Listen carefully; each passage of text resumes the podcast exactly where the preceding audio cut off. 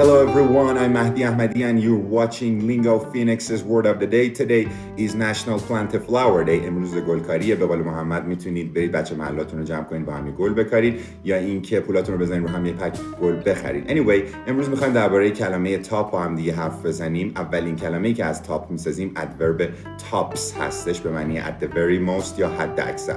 فرض کنید که می‌خواین تولد بگیرین به دوستتون میگید که همه بچه‌های دانشکده رو دعوت کنم. بعد دوستتون بهتون میگه alright do but I think there's gonna be two or three girls tops there at your party. این کار بکن ولی فکر کنم تهش دو سه تا دختر حالا یا بچه ها بیان به مهمونی حد اکثر دو سه نفر.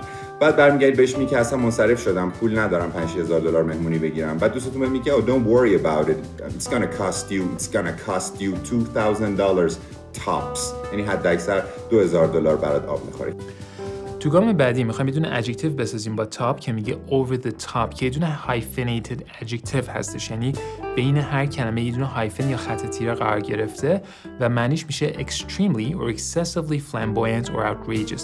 یعنی یه که دیگه اصلا شروعش رو در یا بیش از حد به نوعی و مثالاش اینجوریه.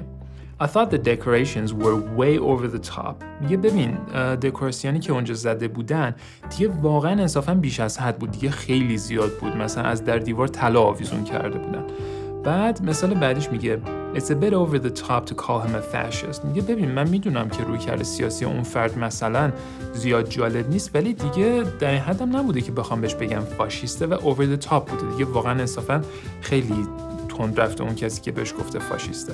ممنون از اینکه این اپیزود رو هم تا آخر نگاه کردید. اگه دوست دارید با ما در ارتباط باشید می‌تونید به آدرس podcast@lingophoenix.com ایمیل بفرستید. توی توییتر هم می‌تونید مستقیما منو دنبال کنید. اونجا هندل من ادمو هستش. تا یه اپیزود باحال دیگه خیلی زیاد مراقب خودتون باشید.